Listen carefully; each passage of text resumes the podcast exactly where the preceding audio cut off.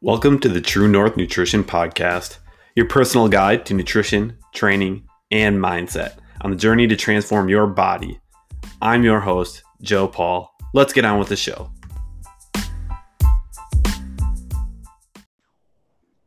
All right, guys, welcome back. Today I have an awesome guest, Zach Galatz. He's been a friend of mine for a long time, and uh, we've fortunately been able to stay connected just through all things social media, even though we've both kind of moved abroad. We're both spread out through the US. And uh, Zach, I know you're moving around a little bit more than I am, and definitely uh, traveling a little bit. So we definitely get on the same wavelength there. But a couple of reasons why I wanted to bring Zach on the show today, and that is because he has a, a view and value that truly, truly shows through leadership and coaching. And it doesn't just, it starts with the leadership and coaching, and it goes into not only the physical side, but also the personal side. We had a great little conversation before we hit record, and uh, he's already geared up and excited to share more on that. So that is my intro, Zach. But please tell everyone a little bit more about yourself. Absolutely, appreciate you having me on, Joe. Um, my name is Zach Galatz. Like Joe said, uh, we were good friends way back when. Uh, shout out West Bend, Wisconsin. Uh, anybody who's listening from there, you know both of us, probably most likely. Uh, we went to the same high school, and uh, after high school, I went went to school over at UW uh, Madison, proud Badger. Um, and then from there, I actually took a job in DC, lived in the DC metro area, um, Old Town Alexandria to be specific, for about five years. And uh, my fiance, Brittany Manning, and I, who also went to high school with us, um, we, we actually moved from DC out to the Charlottesville area in a little town in uh, the mountain area of Virginia, central Virginia, called Crozet. Uh, so yeah, that's that's a quick intro. We got a couple of golden retrievers. Uh, my life pretty much consists of, uh, you know, working from home, running every day, coaching running, uh, spending time at the dog park and hiking and doing all things outdoors and uh, just just loving life. Right, man. I think that's a great place to start because uh, even though we've been friends for such a long time, it's kind of funny how this like it almost was like a second wind of understanding a little bit, and I started like reading more about what you were posting about and uh, just like your pictures because I know that you're very into sharing your traveling, your pictures, and like just being outdoors. So did you have like a certain time where that just started to become a priority, something you really valued? Yeah, absolutely. Um, I'll, I'll, do a, kind of a random shout out. Uh, I made a couple of friends when I was a student at Madison. Um, name, names are Brock and Jazz, a cool couple who now live in Seattle, who lived in Madison down the road from us. They actually lived in the in the same house as us on Mifflin Street. Uh, they were a floor above us, and they were just always so gung ho about travel, like big picture travel. Get out of the country for months, like go different countries and um, some of the some sharing some of those experiences talking about them just got me like super hyped on the idea of like i could go wherever i want to. I could you know i could kind of shape my life how i want to. But the big thing that happened was when we moved out to dc um, i pretty much approached brittany and i said hey uh, i got this one job offer right after graduation we could just pick it up and go but if we're going to do it it's got to be in two weeks um, and so that's like a very short time period for someone to be like oh i'm just going to pack up everything i'm doing right now and go uh, but luckily, she was actually working projects that had her remote, flying around to different cities um, and doing kind of contract work. So it was like, sure, let's do it. Um, so a big thing that I kind of we've both balanced our lives on is just not being afraid to take that step into the unknown, just kind of step out into the void. And if it doesn't work, you just you can head back home, right? So that was where the travel thing started. We we moved out to DC. Uh, the job that I had with the clothing company, Life is Good basically allowed there to be a week on of work, a week off of work, just flopping back and forth. And with that much kind of block time instead of the standard nine to five, Monday through Friday for both of us, um, it just made sense. Like, let's go to Costa Rica, let's go to Ireland, let's check out Iceland and just do these, you know, have fun and, you know, pick up a camera and fool around with it and all of that good stuff. So that was kind of how it went. And uh, at that point, we didn't have a dog yet. We didn't have anything that kind of made it difficult to go. So, you know, a big city like DC, you can jump across the ocean pretty easily and pretty affordably. So I was like, let's let's just keep moving and, and doing it, um, which has slowed down a bit. We do a little bit more local driving trips and things like that. But you know, with Corona, everything going on, COVID right now, nobody's nobody's doing that kind of stuff anyway. So we're hoping to get back to it eventually. Yeah, yeah, of course. But it's I feel like it's also probably been a nice opportunity, like when you have like obviously it's really really fun to go abroad like there's so much fun and adventure in that. But also, it's funny because the dog, like you, you, know, like the dog parents thing, it's so real, and I feel like more of a more millennials can relate to that than ever right now. But uh, we feel the same way, and we do a lot of local travel just because of our dog. Sometimes we bring her with, and uh, but it really it makes it a lot of fun, and especially right now when you're just like, man, you know so much so much crisis in the world that like if we can if we can just absorb as much of this time with you know family and for us you know dogs then hey why not right? Dogs dogs are family too man. Yeah yeah exactly exactly. So awesome. Well tell me a little bit now. So we've got a little bit picture of the travel and it started when you were at school. You had your friends there that sort of helped inspire that. Where does so like it was always soccer. I knew that was always a big passion for you, and I knew running a little bit. Where does running come into the picture for you, and like how it sticks around now? Yeah, yeah, no, that's that's great. Yeah, so I, I played soccer, um, basketball, a couple of other sports. Um, in high school, I, I only played soccer um, in terms of you know actually playing in the season. Um, but you know, played pickup basketball and, and pretty much anything I get my hands on or whatever the guys wanted to do. Um, we were there for it. Uh, but really, what had happened was running was always the punishment in sports, right? Like you screw up even in soccer, you're, you're running suicides, and on a soccer field, that's a big field. Um, so running becomes kind of a, a, punishment sort of thing. But also, I noticed even when I was playing uh, central center midfielder, you're running a lot. Like in a center midfielder in a game, even in high school, you're putting on several miles every game, um, just in terms of your movement back and forth. Um, and I realized how quickly you could make significant gains in that sport if you put in the time to develop your cardio fitness. So, I mean, I, I, would run a lot of 5Ks, nothing really exceeding like four miles probably. Um, and, and just here and there, especially in the off season, it was like, I can't go back to tryouts starting this, you know, this season totally out of shape cardio wise, or it's just going to kill me during tryouts. So um, that kind of developed into enjoying running a little bit more than as punishment because I saw tangible gains from it in the sport. Um, when I moved to Madison and started that, you know, the pressure on you at a school that is intensive like that with your classes, I needed an outlet. Um, and also being a college student, just like super broke. Like I didn't have, I didn't have a, a, ton of stuff that I could do, and also didn't, you know, didn't have a car on campus or anything to go see more of the city I was living in. Um, and anybody who's been to Madison, Wisconsin knows there's just like a stellar trail system around that city. So it was an awesome way for me to be able to just like get around, see things, even in the middle of winter. Just go on it. You go out and get a couple of miles on the lakeshore path, and it's just a beautiful place to be. So that that kind of is like where the the ethos of my running eh, it kind of started. I would say is like exams coming, stressed out. If I can get a couple miles in this weekend and, and just like get my head away from the things that are stressing me out, and not just be you know drinking beers about it i'm going to have a better time. Uh, and so that, that was kind of where it, it grew a bit. Um, and then yeah after that you know when i moved out to dc it became much more of like a, a habit was becoming uh, you know formed that i felt awesome just going out even nighttime runs. Um, I, we lived in a little area called national harbor maryland and there's this great bridge huge bridge that goes across to the virginia side. So you got maryland virginia dc at the top but across this um, Woodrow Wilson Bridge, that's about a mile and a half long, at the top of it, you can see all of downtown DC and the mall and everything all lit up. So I would do night runs there. It was just awesome, like super quiet, a nice way to get away from it. But that became like a, if I ran from my apartment to this point in the bridge, it was a 5K, then it was four, then it was five. Could I do a 10K? And it just became this like out and back distance got bigger and bigger, um, and realized like, whoa, I can I can go further. You know, I didn't think I could, but I'm I'm all of a sudden just going further. Um, and that that was really where the long distance running kind of stuff started to sink its teeth in um, and become more of a lifestyle habit. So, two questions. The first is I've, I've always done this with running. I think it's so fun. So, like, first off, I'm not much of a runner. Like, you and I connected probably like a year, maybe two ago when I just started getting into it a little bit more.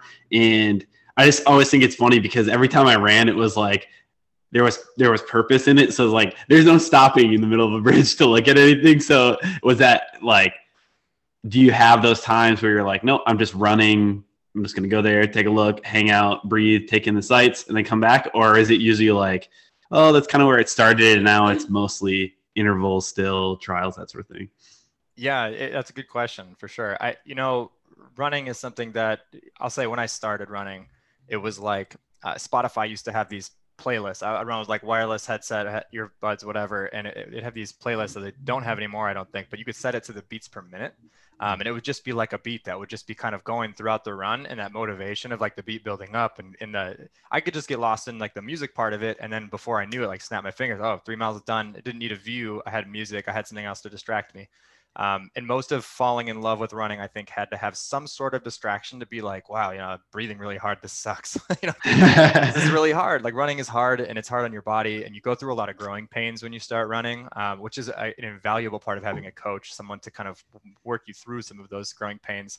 Um, because it, it's a even people who are amazing at running who, who truly do love running it's still a love hate relationship and i truly think anybody who says otherwise is like kind of waxing poetic a little much you everybody has bad runs. Everybody has days where they're like, I just don't want to do this. It's raining, it's cold, I've got other things going on. Um, but ultimately, I would say that I don't. I didn't need a view. It certainly helped. Like getting into DC, being able to just jump in the car if I wanted to, and drive and see like all the monuments, drive to Georgetown, run next to the Potomac, go to the great national parks that are within a short drive's distance.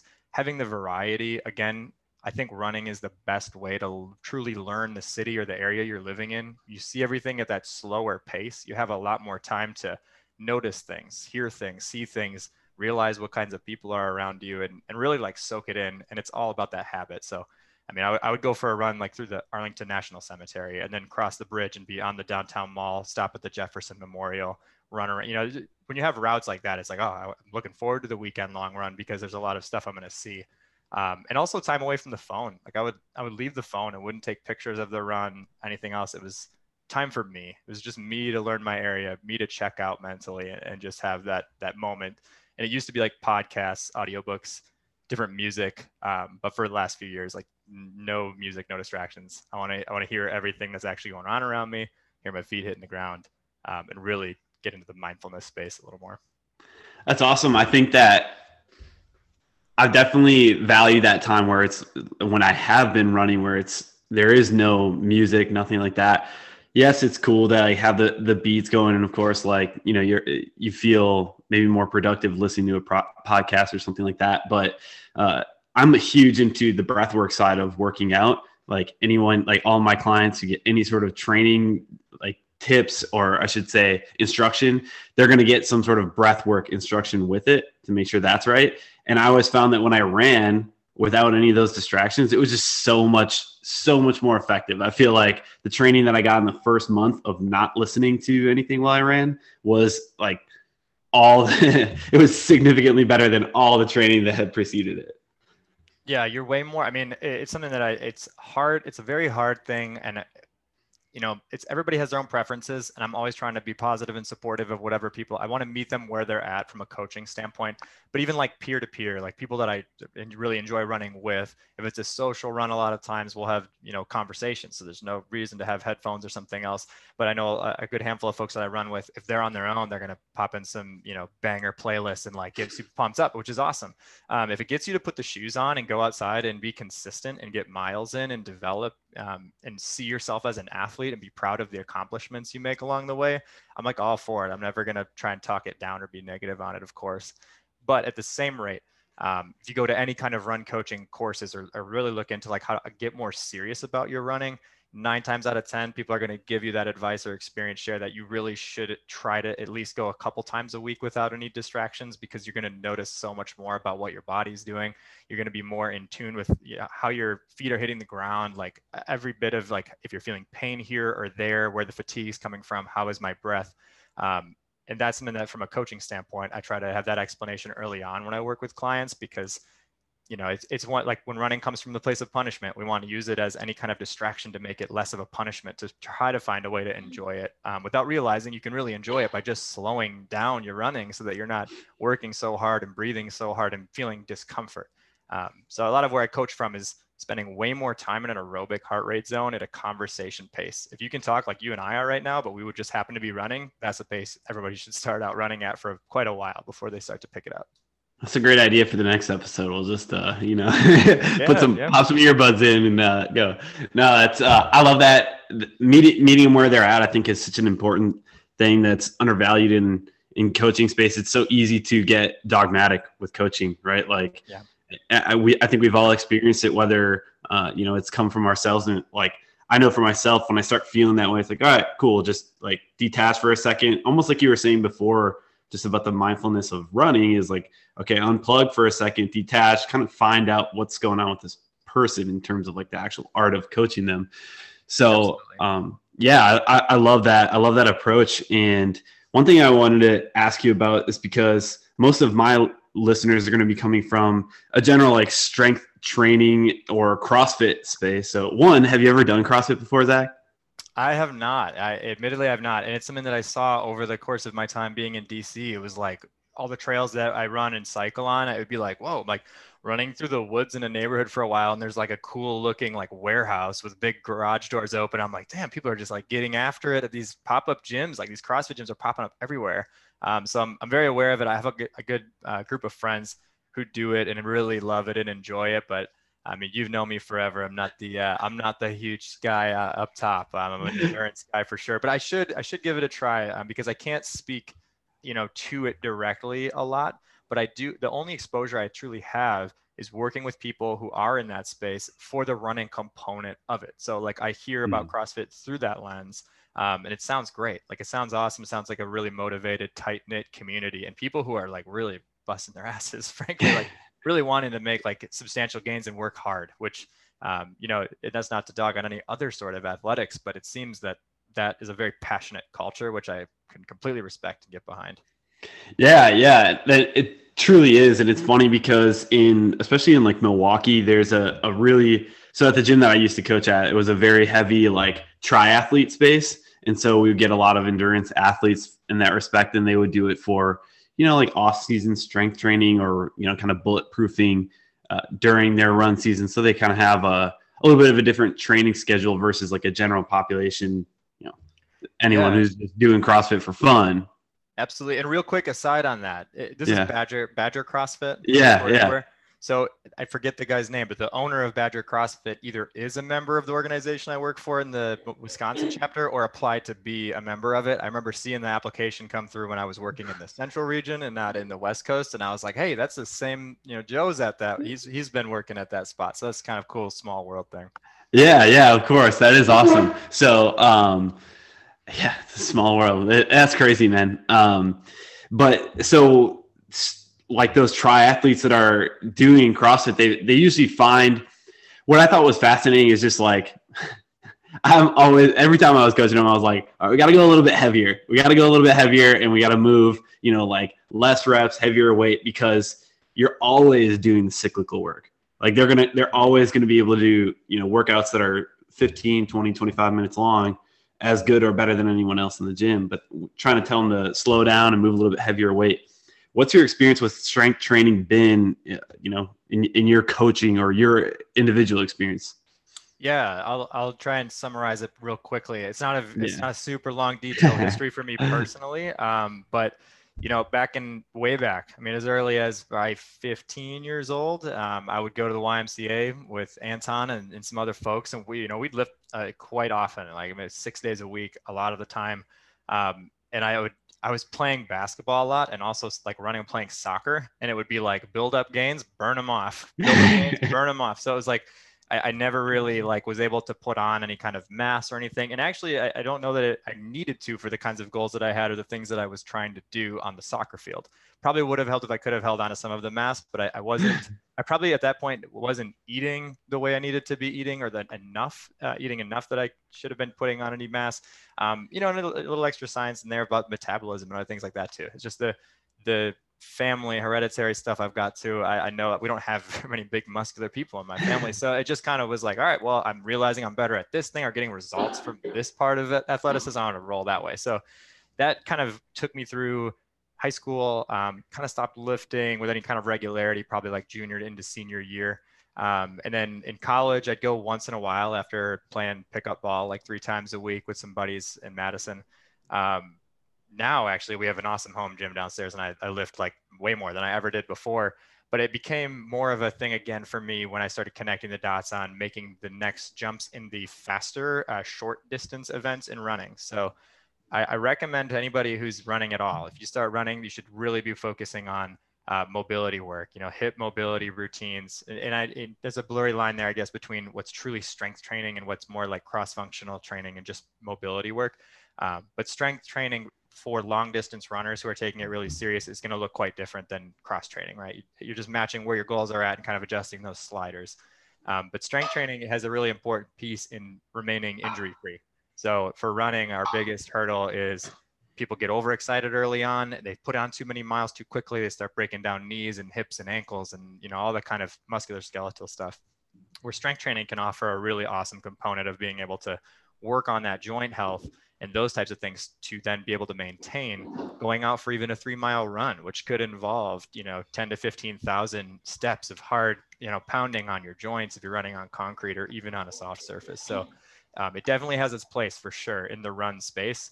For me personally, where it started to become more important again um, is core work. You need to have a strong core to be able to run fast distance uh, track work. Um, so when I started doing more speed sessions with my training partner, uh, his name is Joe Pfeiffer. He still lives in the DC area. Um, he ran at uh, Penn State in the 800 meter distance. So that was like such a crucial component of his training. He kind of showed me, hey, like if you want to get more serious, you want to shave time off of this, you want to qualify for Boston in the marathon, like you're gonna have to start doing core. You're gonna start lifting some weights. You're gonna start doing some of the stuff that you're not used to doing because your body needs to have that strength to be able to have that explosiveness to maintain that kind of speed. Um, so that's when interval training and strength training started to be married to just pure aerobic mileage that I was putting in before that. So taking the example from the your your training partner where he was training so Penn State 800 meter run that he was like straight sprints. And so now he's sort of transitioning into that longer style. Yeah that- yeah. Yep. He was yeah joe's a great guy. Um, he he's got an interesting outlook on running. Um, but when we met we met playing basketball at a local gym that was across the street from our uh, place that we just moved from actually. And uh, you, you play basketball with this guy a couple times and you're like, I may have never played basketball with someone as fast as this guy. Like he comes off the block on rebounds and he's gone. Like if he grabs a rebound, no one is catching him. He'll take off and he's got a layup every time. And everyone in the gym knows it. Um, so you know, as a runner, I get there and after a couple times playing with him, it, we probably actually played for a couple months before I was like, hey, yeah, you know, and he actually asked me if I want to come for a run. Went in for a run with him, and we we banged out like five miles at like a 6:20 pace and I was dying. Like I was like I was struggling to to keep with him, but wanted to also like, yeah, yeah, man, I'm good, I'm good, but I'm just yeah. suffering. Um, but you know, it, since then we've run, I mean, hundreds and hundreds of miles together since hit the track every week. You know, for about a year and a half probably. Um, he taught me a lot about stuff that I wouldn't have probably found out enough on my own, or, or had the commitment to go and and really push far into that pain cave of speed work. Um, but it's blown up my my ability to run all different distances, and it's made me a way stronger runner. Um, but yeah, he went 800 meter, and then that transition for him, I think after he graduated, he got a job at the FAA in DC, and then he started doing marathons just because he wanted the next challenge. And um, we talked to actually a lot of track runners, a lot of collegiate athletes. They do get burnt out on the sport. It's a very it's a very hard sport to stay competitive at for as long as you need to through college. A lot of them will hang up the the spikes after they're done. Um, they'll run once in a while, but otherwise it's not really. But he he wanted that he could just structure, I think. So it was marathons became a thing. His uh, coaches from college would push him to go do marathons. Um, and yeah, he ran he ran like a 236 or something and walked some of the time. Um, you know, in his debut, it was just like, oh, you know, this is fun. This is this hurts, but I'm really good at it. Um, so it kind of stuck, which was nice because I had someone that was always better than me by a significant margin to, to keep working me upwards.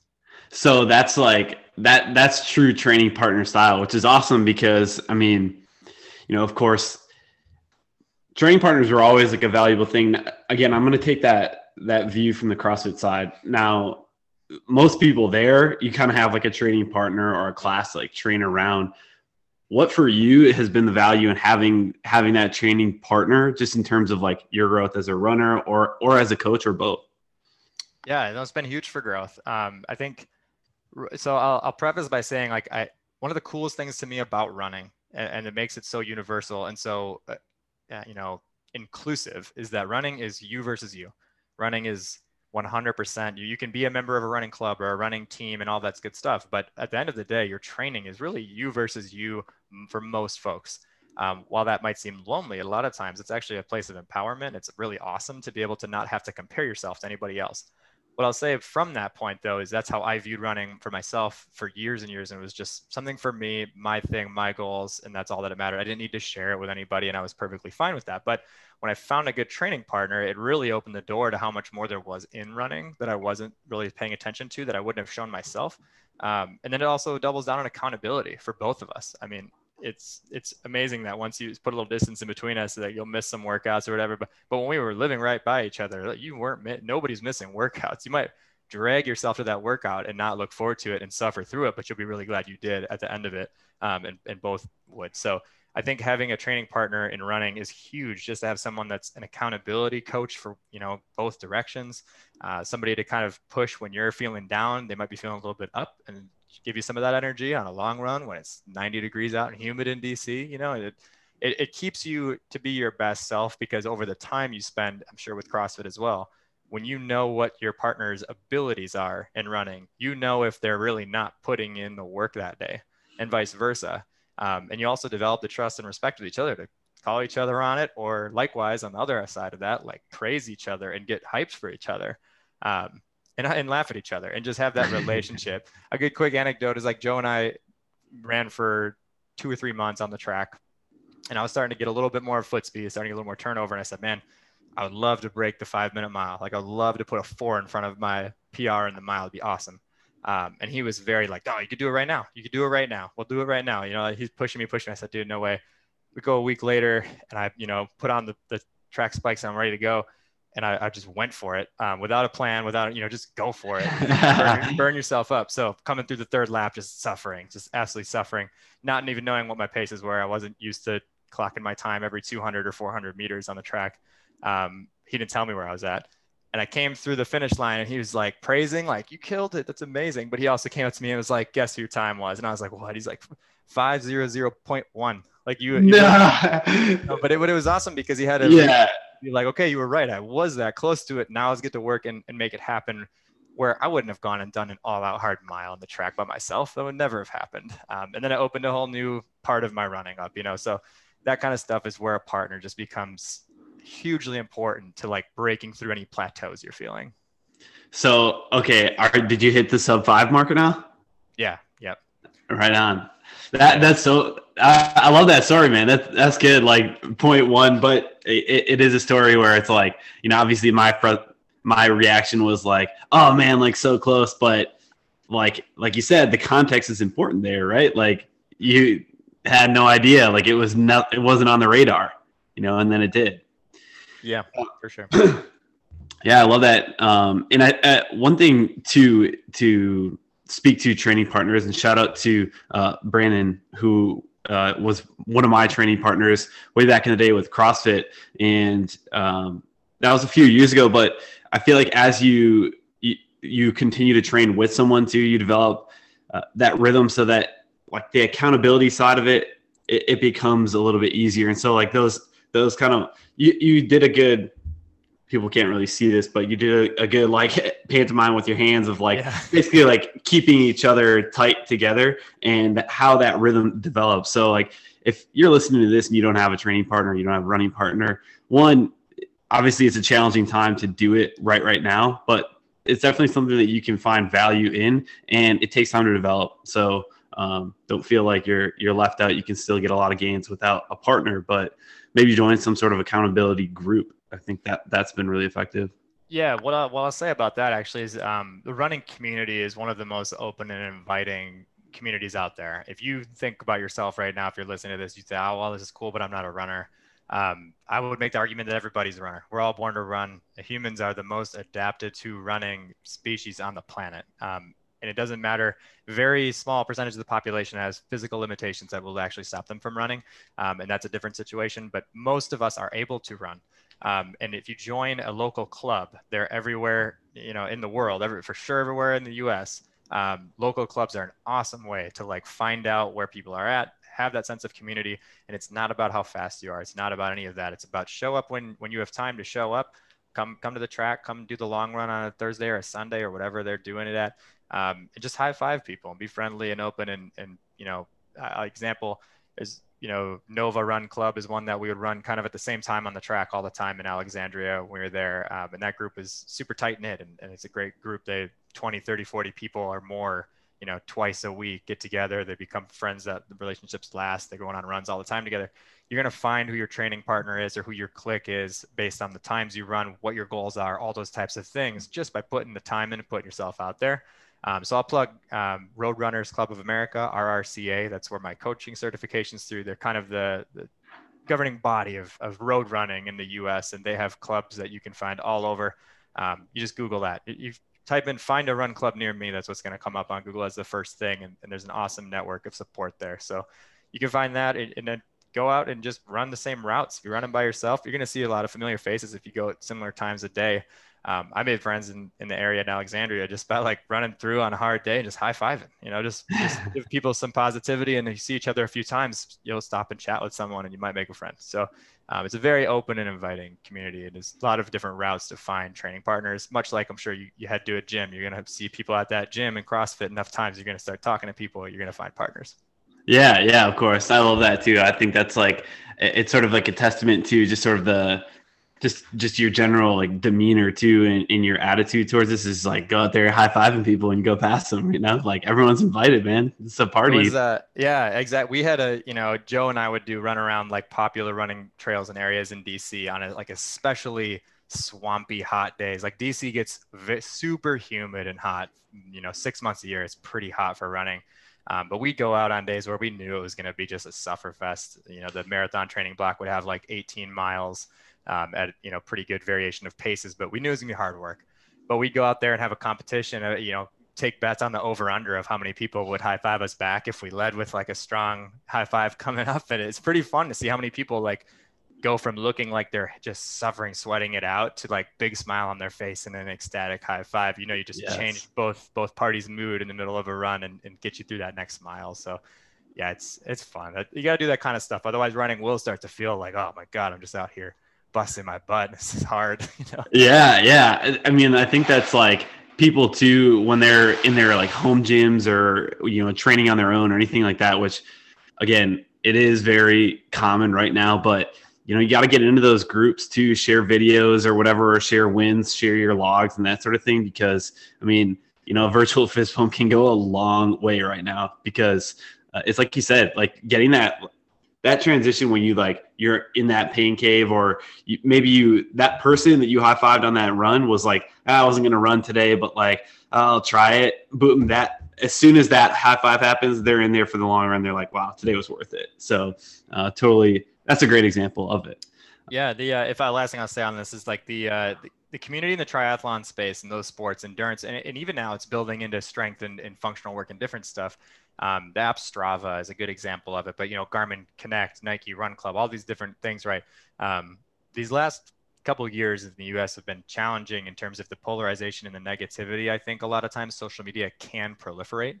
Um, eh, you know, you can you can try to limit that amount that you see or that you get engaged with. Or yeah, I'm not going to argue with people on social media platforms, and that, that's all good stuff. But when you go into like a Strava or a Garmin or one of these apps, it's very hard to find like truly like people being negative or people being aggressive towards each other or the work, the you know, the, the bad sides of us coming out. Where it's like instead of likes or whatever reactions, it's kudos. You know, people are fist bumping virtually, leaving comments like dude, awesome run, killing it, etc. Flame emoji like that. That's, yeah. that's, kind of the spirit of those apps. And I think I spend a lot more time in the past year on Strava than I did on Instagram or Facebook or other platforms. And I just found myself happier for it. Just seeing people who are like me, willing to go out and put miles in and better themselves and be positive to each other, which is awesome. Right on. Yeah, yeah, that's huge. I love that, and I love that that's been like an evolution of of training for people too. Is that there's like it's like a little social media like gym or club or whatever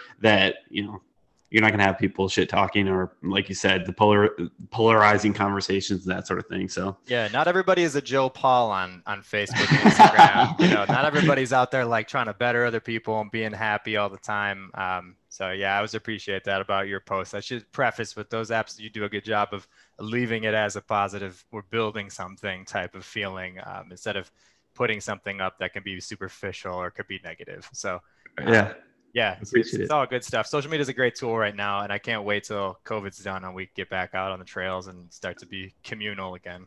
Yeah, yeah, for sure. Is that something that's been like limited? Is it like you can't run in groups? Is it like the the unofficial kind of thing, or how's that working? Yeah, you know, it's ebbed and flowed a little bit, I think, over time. So, you know, training partner wise, Joe and I we will continue to to keep getting together for runs, come out for the weekend to go hit some trails in the mountains or whatever. Um, you know, even if it means like let's go get a COVID test and make sure it's safe to do so beforehand. Um, I don't recommend it to people I'm coaching to go out and meet a club and start doing all this stuff right now because right. I, I, don't want to be putting anyone in that position or feel, putting any kind of pressure that could be a liability for them. So I, I would say that right now, as a whole in the running community, the only races you'll find that are going on out at least where I'm living now, everything is extremely careful. The courses are everybody's masked up until you're on the starting line. There's no big gun gun goes off and the group goes out and runs. It's like stagger 20 seconds, wait, next person goes. So you're not trying to be close to anybody. And more often than not, everything's been canceled. Um, so most people spent 2020. I spent 2020 doing very little, if no racing or anything that's social in a group setting. Um, a lot more people out there leaning on those Stravas, those other kind of apps for accountability and for the positive vibes that you'd normally get from running in a run group. Some running groups have done workouts and stuff together, but six feet apart. You know, let's get together in a huddle, but six feet apart and talk about the workout, and then let's go to the workout, but small groups. And you know, so it is hard. Track running, especially, is hard. You're running in the same lane, and that's dangerous, in my opinion, with COVID. If everyone is breathing within the wind stream that everybody's running into, it's not, yeah. not ideal, right? So there's even with ventilation outdoors. I think generally, I see groups of two or three at most out running the streets out here or in DC. Most people have canceled the park runs and things like that that are larger groups. Sure, sure. So one thing that I've heard you uh, talk about too a couple times is like coaching certification for running and like you uh, you coaching others for running. So I'd like to just kind of dive into that a little bit because I'm super curious. Really, the only like in CrossFit, it was like there's there's been like a couple of like cardio coaches. Uh, I'm trying to remember the. Do you know who Chris Hinshaw is? Mm-hmm. Okay, so like he was like the big CrossFit like endurance guy forever, but anyways, it's been like his impact. Uh, Brian MacKenzie is another one, and then like pose running coaching and that's like that's it right? Like so um for people listening out there i'm i would love to hear one any anything that you want to share on your coaching and certification experience but also too like different methodologies because i'm sure that there's so much more to it than you know what i know. Yeah yeah absolutely. I i think that um you know running like I said, running is so kind of just fundamental as as humans. We all were kids. We all ran around the playground. Being able to run is something that is like one of the first things your body can do. That you're like, wow, I'm moving really fast. This is fun. Um, so it's it's very like natural. Um, but what's interesting is we're actually better at the form of our running, the pace of our running, all those things when we're a kid, even a toddler and a kid in elementary school, than we end up being as adults. We have all this ego and all this stuff about how fast we should be, and all, all this stuff gets kind of like blurry and confusing. Um, and also our bodies change a lot. You know, you're you're flexible and malleable when you're young. You get older, all of a sudden, you know, you're starting out running. I'm in my 40s. Um, I'm worried my hips always been kind of bad. It's a very different situation to start running then. Um, so that's where I really think the benefit of coaching in the run space becomes so important. Not not in terms of age, but just in terms of like I want to run, but I want to stay healthy and I want to be like meeting my goals. So whether your goals are weight loss or stress reduction or a race day goal for a time or I just want social camaraderie. There's a million different reasons that people want to run. I truly think a coach will help you get there. I realize in my own goals and stuff that I could learn all day online by myself and find forums with different training plans. And that was a good start. It really got me like into it, um, but knew that I wanted something a little bit more constructive. Um, and that's where the coaching space kind of comes in. So in terms of the certification, the RRCA, RRCA level one certification um, is not a super intensive course. I, I, know like when you go and become like a personal trainer, right, or you know the Ace Fitness or whatever one you pick, that's a very intensive. You get this huge textbook. There's like it's a lot, right? Um, run coaching is detailed, but it's it's just a really awesome program that you can go. They have different um, two day, three day programs that you can go and get the certification if you pass the exam afterwards in person. um, and they walk you through the entire manual. Like they, everybody kind of holds each other's hands and works on this through it together. You do role playing and problem solving and plan building, and you learn really the fundamentals.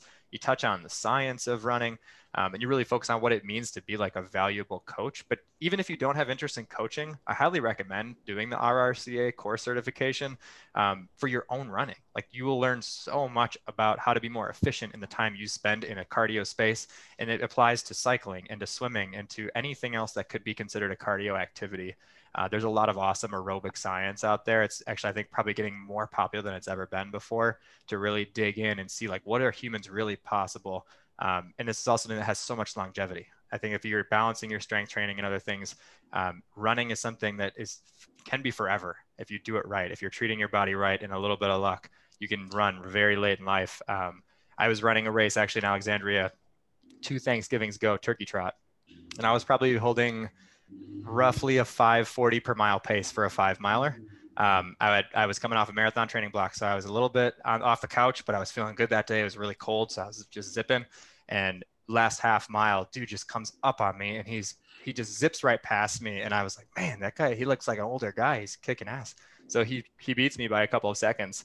And you know, I say, oh, good race, man, whatever. And I was curious. So I looked on the race results. The dude is 71 years old. And I was just like, he did not look that, but he was 71 years old. He's hauling um, in a short distance race. And there's people who will do that like into their late years or even just go and complete marathons at 90 years old, which is amazing. So, in terms of investing in yourself, the certification is something I'd recommend because it's up to date, it's constantly moving with the science. This is people who spend, there's a whole organization there, a whole nonprofit, I believe, that operates in the space of taking the latest science, applying it to the, the coursework, making sure that the coaches out there are updated on what is really what should be being spread out there in the world of running and main tenants i think you asked about just kind of like things you learn from it maybe things that are that become more apparent afterwards but aren't always like the most obvious thing before you do a certification like this biggest mistake i see maybe it is or isn't something in the crossfit community as much but i think in all forms of athletics people are out there running too fast all the time. Like people are out there always running too fast. And the hard thing about that is you're comparing yourself to what should be fast or what what is or isn't fast but fast should be completely removed from the dialogue. It should be about your heart rate. Heart rate training is 100% of what we're talking about when we talk about cardio activity. Um, if you're going over the zone three aerobic heart rate range where you're burning fat most efficiently you can sustain you, you're not going to build up so much waste product in your system that you start to fatigue to a point of hitting what we call the wall um, if you're staying underneath that lactate threshold and staying well below it in the aerobic space where you can talk, like I was saying, the way you and I are talking now, you can run a long time and it's much more sustainable and much better for your system. Um, and learning about aerobic efficiency and how to run slow to get fast is basically the biggest takeaway I would say um, comes from that. Building plans and periodized training and why long runs and speed work and strength training and cross training are all important components of a well-rounded run plan or run habit in a training cycle. Those that's really the bird's eye view but i think the biggest takeaway is just how important it is to run slow you got to run slow. I mean people got to get out there and go like hey i should shave up you know 90 second per mile pace off of what i've been running and just try it out. See how you feel afterwards. Everybody's chasing this runner's high. You don't get a runner's high from going out too fast and being exhausted. You get it when you finish a six mile run for the first time and you're feeling great. Um, so it's all about the slow running aerobic efficiency building a higher ceiling aerobically if anyone out there has any doubt, I came from the complete opposite side of this in the non-runner's point of view. And when I did start running more, that's it's exactly what it was. Was literally having having a workout assigned to me that was run for. I'm trying to remember what it was, but it was like run for 36 minutes or something like that. It was something like a weird number like that, mm-hmm. and I ended up running yeah, right around four miles, like a nine minute pace, which is for for me who I'm trying to run a 6:30 pace for my uh, Army PT test or you know other sprint paces. You're not thinking about a nine minute pace, but just like you said, like that's 90 seconds, two minutes, or whatever off of my normal pace. It felt so incredible. So if you're out there doubting it, go with it. Try shaving it off a little bit, uh, like like Zach said, and uh, man, that runner's high does feel a lot better when you when you slow down.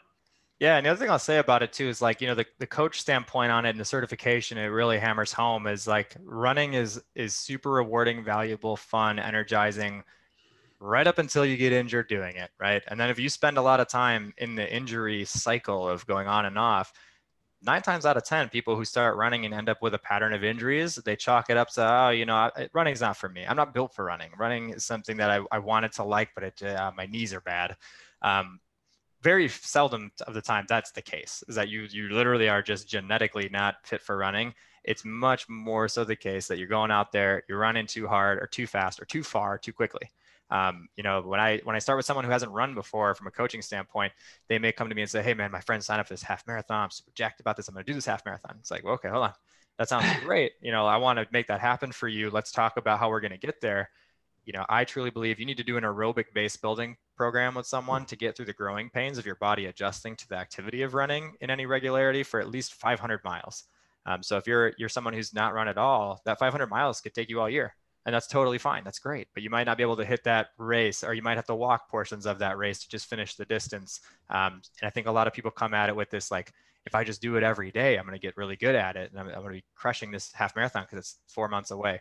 Um, and I think running work requires a sort of patience and a kind of mindfulness that this has got to be a habit that's built as a lifestyle and has going to be around for a little while if you're going to be doing it and staying injury free.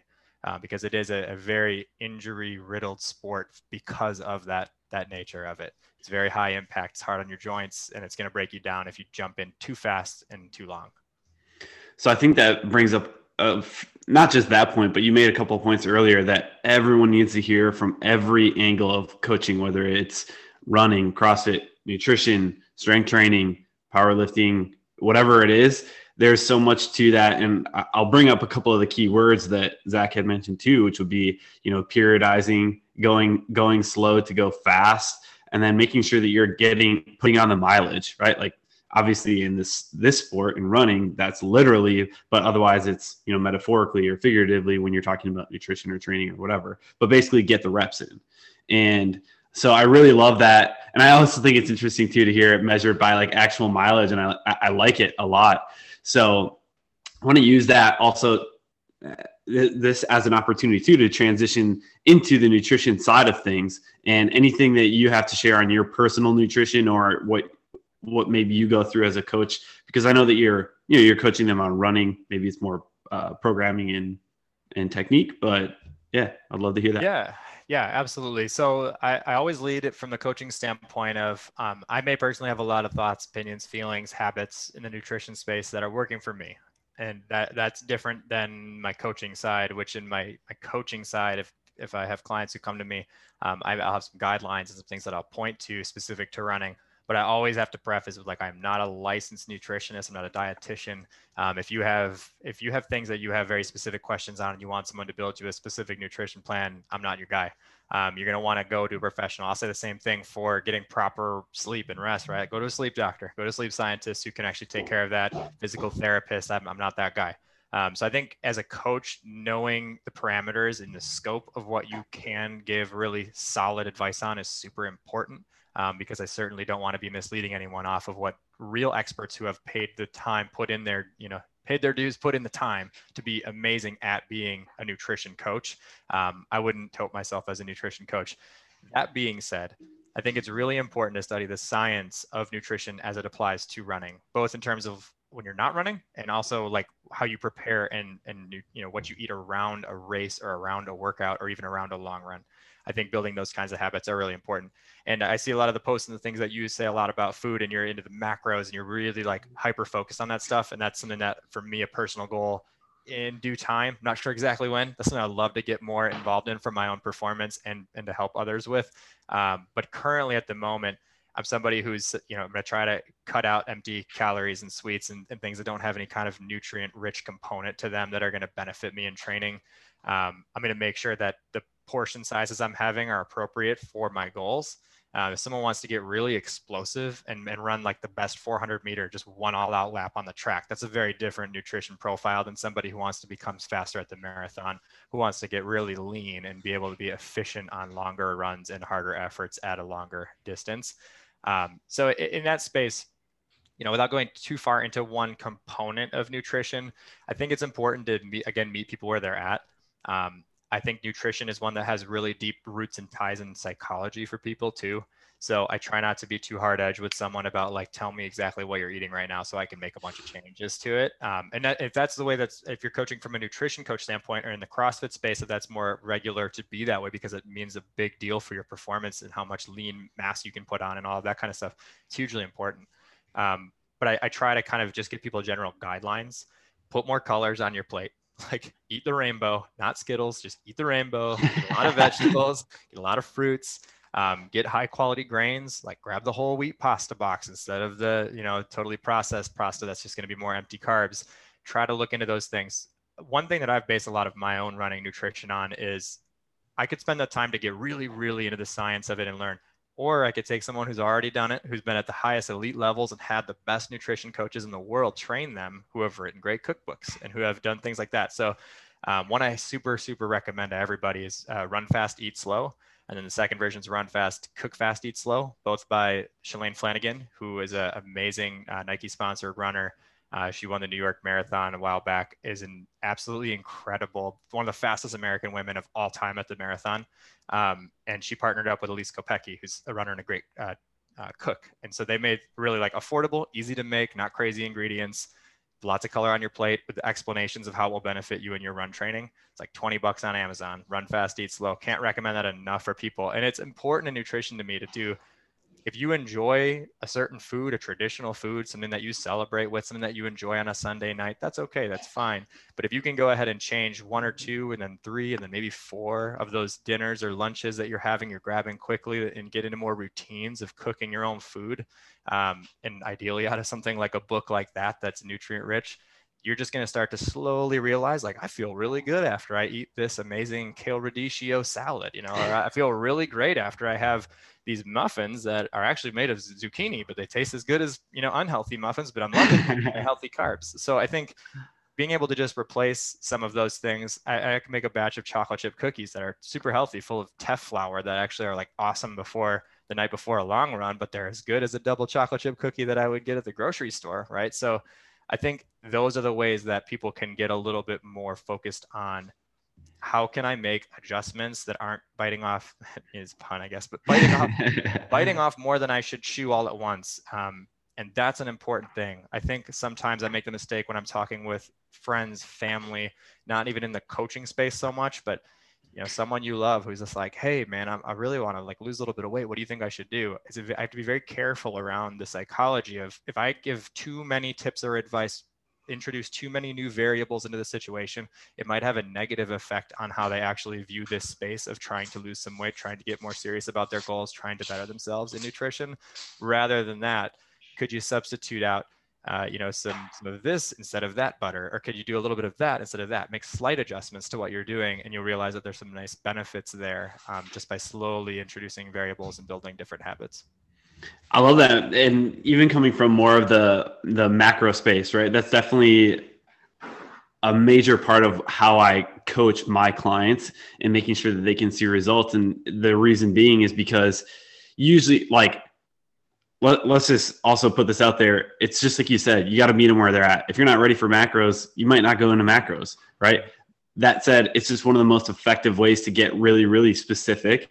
And usually someone that's going to come on for coaching is going to is going to be ready for the next level of that. So I love the examples that you provide too for anyone who does want to start seeing results is like you just got to start paying attention and finding out what those swaps are. And because the other thing too that I, I always notice about people who start making more food at home or uh, you know even making just some of those healthy swaps is that it just becomes more of a something that they're passionate about like I don't know about you, but anything that I make at home, if it's like a recipe that I made at home, I'm going to take way more care of that than like, you know, the microwave meal that I got. Absolutely. Yeah. So I'll say my fiance Brittany and I both kind of have found a passion in the last uh, four or five years, really since we moved from Madison. We broke in Madison. It was like, oh God, thank God I have some mac and cheese to make. But well, as soon as we got out here, it was a lot less takeout. It was a lot less. We, we really actually kind of just naturally cut fast food out. The area we lived in didn't have any fast food. It was like if you were going to go out, you're going to pay for proper quality food at a nice restaurant or kind of not do it at all. Um, and so we ended up making a lot of food at home had to kind of learn how to cook and actually really cook. Um, and that's evolved into like probably getting more into it than I ever thought I would have gotten into it. I spend a lot of my time, my free time, enjoying the process of shopping for cooking, finding recipes, you know, getting the stuff, getting home. It's a ritual, making a good meal um, and making enough for leftovers and, and really fine tuning like what stuff I can make just off the top of my head without having to look up the recipe again. I find a ton of joy in like hosting people and making them really delicious food. It's a nice component of life, in my opinion but in the fitness regard of it, that can be a little bit of a different space. So I'll say Brittany does the macro thing and has done the macro thing in different blocks in the past, and we'll kind of pick it up and then not, and then pick it up. And when I watch her do it, I'm like, man, it's like having a scientist around. I'm just like, she's like punching in all these numbers. It's like if there's a calculator involved with the diet, I'm just like wowed by it. Um, where I'll admit sometimes in my own habits, it'll just be like, well, today's run's going to burn 2,000 calories, so I'm gonna eat the whole frozen pizza. you know, and that's those yeah. are my macros right now, um, which I could be better about, right? But I think running is interesting because of the aerobic distances you're going, especially in the marathon training space. It is really important to make sure that you're not running a high deficiency. If your weight loss goal um, is the main priority that you're doing this for not a race not for a specific performance but truly just because like i want to love my body more.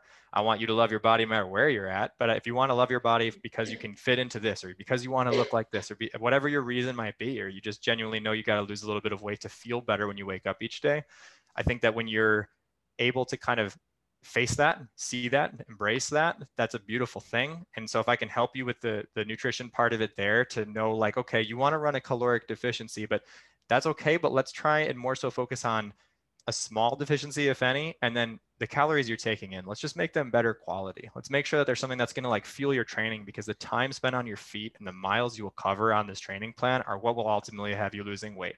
Calories in and out are important, but I think sometimes the American diet craze, and that's not macros, by the way. I'm not commenting on anything related. You know what I mean, though? Atkins yeah. diet, South Beach diet, blah blah blah. It's like the quick diet fix. I don't want to put in real hard work. I just want to have a diet that will fix this for me, kind of thing.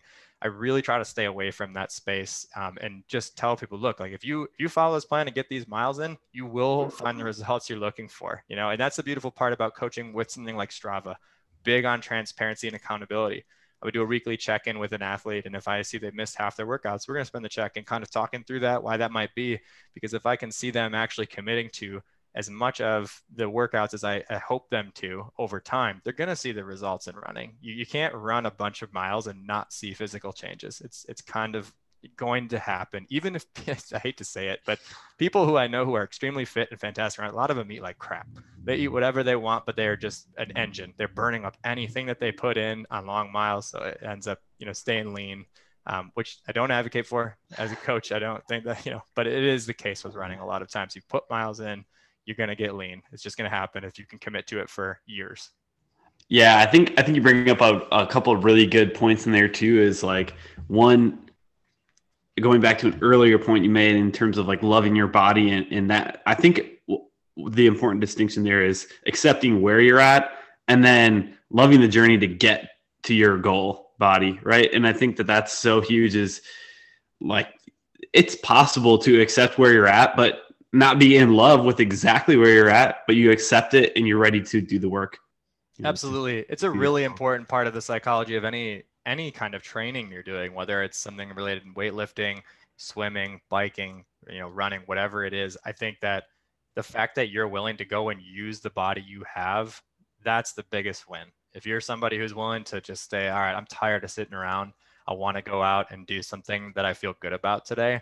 That step right there, if you just start embracing that moment, that feeling more often, you're going to start to see things that you like in your body. Um, and my hope always is that people I, am somebody who's really like, I never want to body shame anybody. I never want anybody to feel bad about the skin they're in. I don't want anybody to have those feelings. Um, I do want people to understand the difference between loving your body and being healthy too. I want people to understand that, you know, these bodies that we have, these are on rent, you know, we don't take these with us and we have a back half of our lives. Most of us are going to be going, did I spend the time thinking about my health and doing things to be involved in my health or did I not? And I think that right now is always the right time to start. You know, the best time to start is right now. If you if you have the ability to and access to get a pair of shoes on and go out for a walk today, go do that um, because you're, you're going to be better for it. But at the same time, uh, you know, runners and running, uh, there's a lot of I, I sometimes can hear and feel auxiliary kind of negativity sometimes around things like CrossFit, running, things that are intensive and hard to do. Um, about people who are just so like is so into that or so extreme about that. Um, when in reality, it's just people who get a little hooked on that feeling and they realize like, oh, I'm in control. I get to, I can choose what I want to look like or how I want to be. If there's a system to this, no matter what your goals are, you can, and that's fun. It's fun to get in that space. Um, but to invite everybody that that is not into it right now, that you you can to whatever degree you want to. It's just going to make you learn to love yourself more than you did.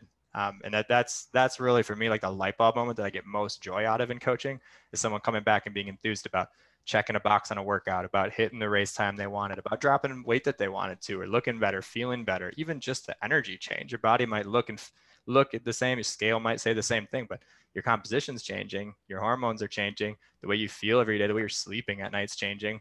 Um, those are the things that I get the biggest rush off of coaching. It's just the energy you get from someone who jumps on a call and it's like, dude, I, it was awesome this week. You know, that's that's where the spark's at.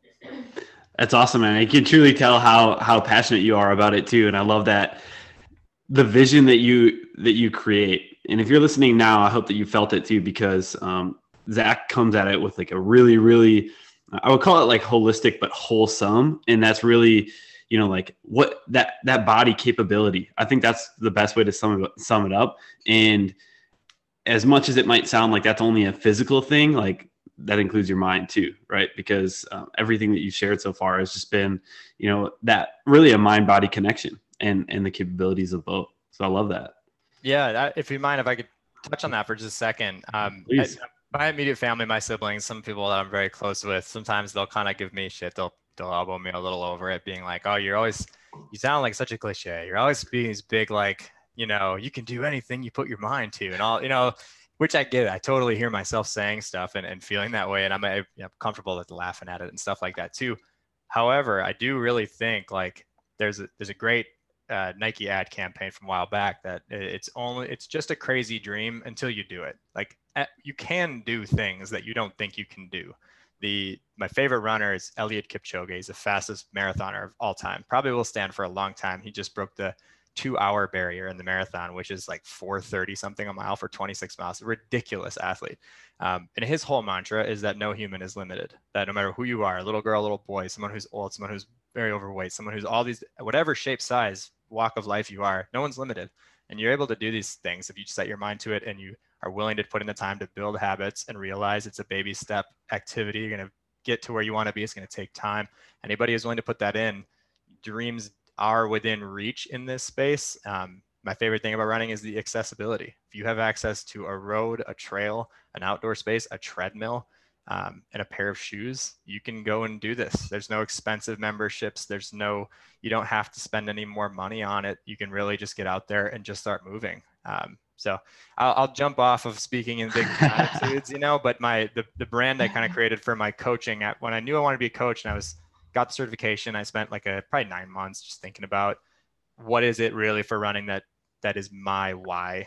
That's why I want to do it. Um, what I want to run for, what I want to coach for, what I want to share, is really the the mind body connection that you just touched on. One of my favorite podcasts is the Rich Roll podcast, and Rich Roll is a ultra marathoner and endurance athlete, triathlete who's awesome, um, and he talks about this a lot too. But your mind body connection, mindfulness tied to endurance activities uh, to other activities too, anaerobic activities, CrossFit, and other things. When you have that ability to become so in tune with your body, for me, that happens in the flow state. When I'm playing guitar and I'm, I'm just like not thinking about where this riff's going, you hit a flow state where you don't have to think about what you're doing next. It just starts to happen. Your body just starts to kind of take over and you're in that state of flow. Your your like mind is literally your neurons are firing all over the place in a different way than they do otherwise. Um, and that's proven to happen in running. If you can get yourself in a space where you've run enough miles, you put enough aerobic time in, you are craving that feeling every day. It's like a drug. If I can't go out right now, I'm actually dealing with a knee injury and I've been out of running for just about a, actually a month today. Um, it's been tough and I've been doing a lot of strength training and other work to get myself into that same place because it's the, the mind body connection of realizing you have this ability like meditation to pull yourself into a mindfulness and awareness to be in tune, breath work, all that stuff that you mentioned too. Um, that's where the magic's at. Like that's where the addictiveness of physical activity comes in. And like, what a joy! Like, what a cool thing that we can do. You know, it's it's something that I feel a lot of times, that I'm not trying to be negative about society, we have a lot of distractions. We have a lot of glowing rectangles we spend a lot of time on. We're always you're inundated with like information overload all the time. So to have a moment in your day where you can shut all that out and just really be mindful, and then if you can, you know, double down on a win and be mindful and be helping your body out, it's just like what a cool thing. So that's that's kind of where my ethos comes from and what I want to train people on is yeah, you want to run this marathon, that's awesome. But if I can get you to a space where you're like loving running just for running, not for sharing it on social media, not for saying I've run 26 miles, not any of that kind of thing. If it's literally just you loving running because you love running, that's it. That's that's what I like doing it for. That's awesome, man. I don't think anyone's to walk away from this episode and not feel inspired, whether it's you know running or whatever it is, because uh, you know the truth is that there is so much more accessible to us, even even than we maybe even believe. But uh, true form, right? Like the running, walking, getting outside, uh, nature, all those, all those things, they all matter and they all help in that connectedness. So um, I love it, man, and I appreciate you sharing I, I, like it. You know, you can you can come on here, you can share all the platitudes. You know, you can get up there, soapbox a little bit. It's all good. It's all we'll good. We'll, we'll go get on top of a mountain in Arizona, and I'll eh. yeah, and we'll get into it.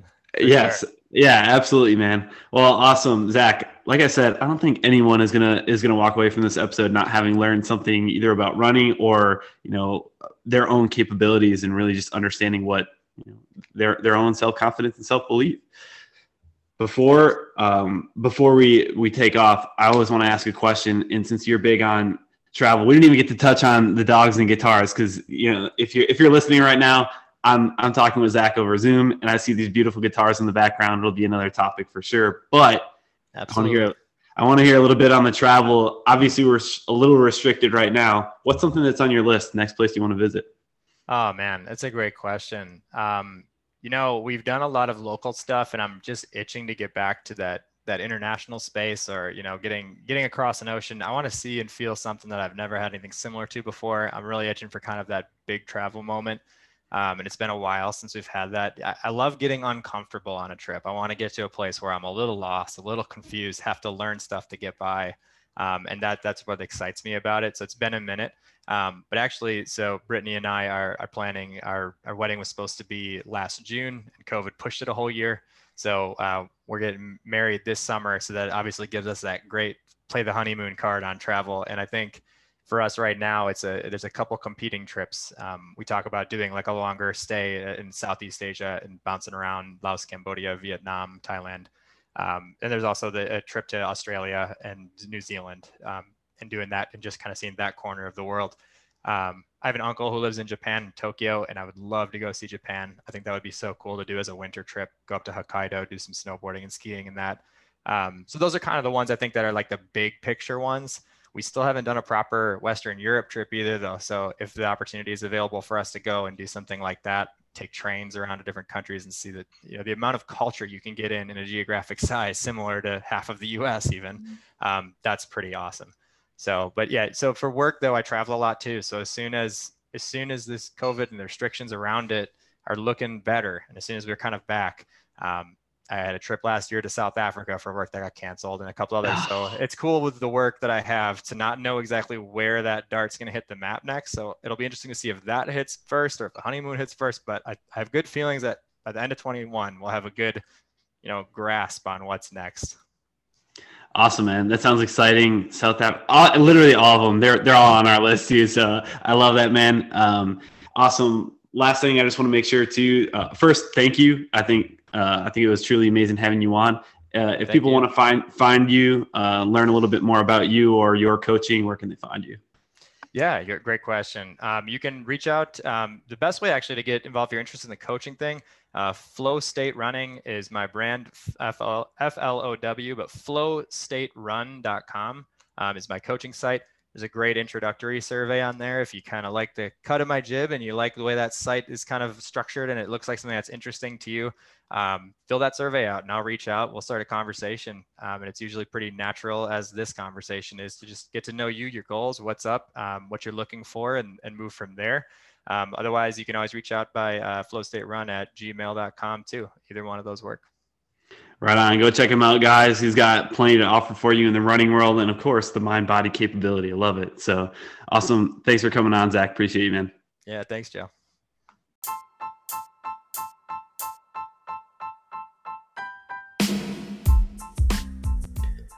I just want to say thank you for listening to the show.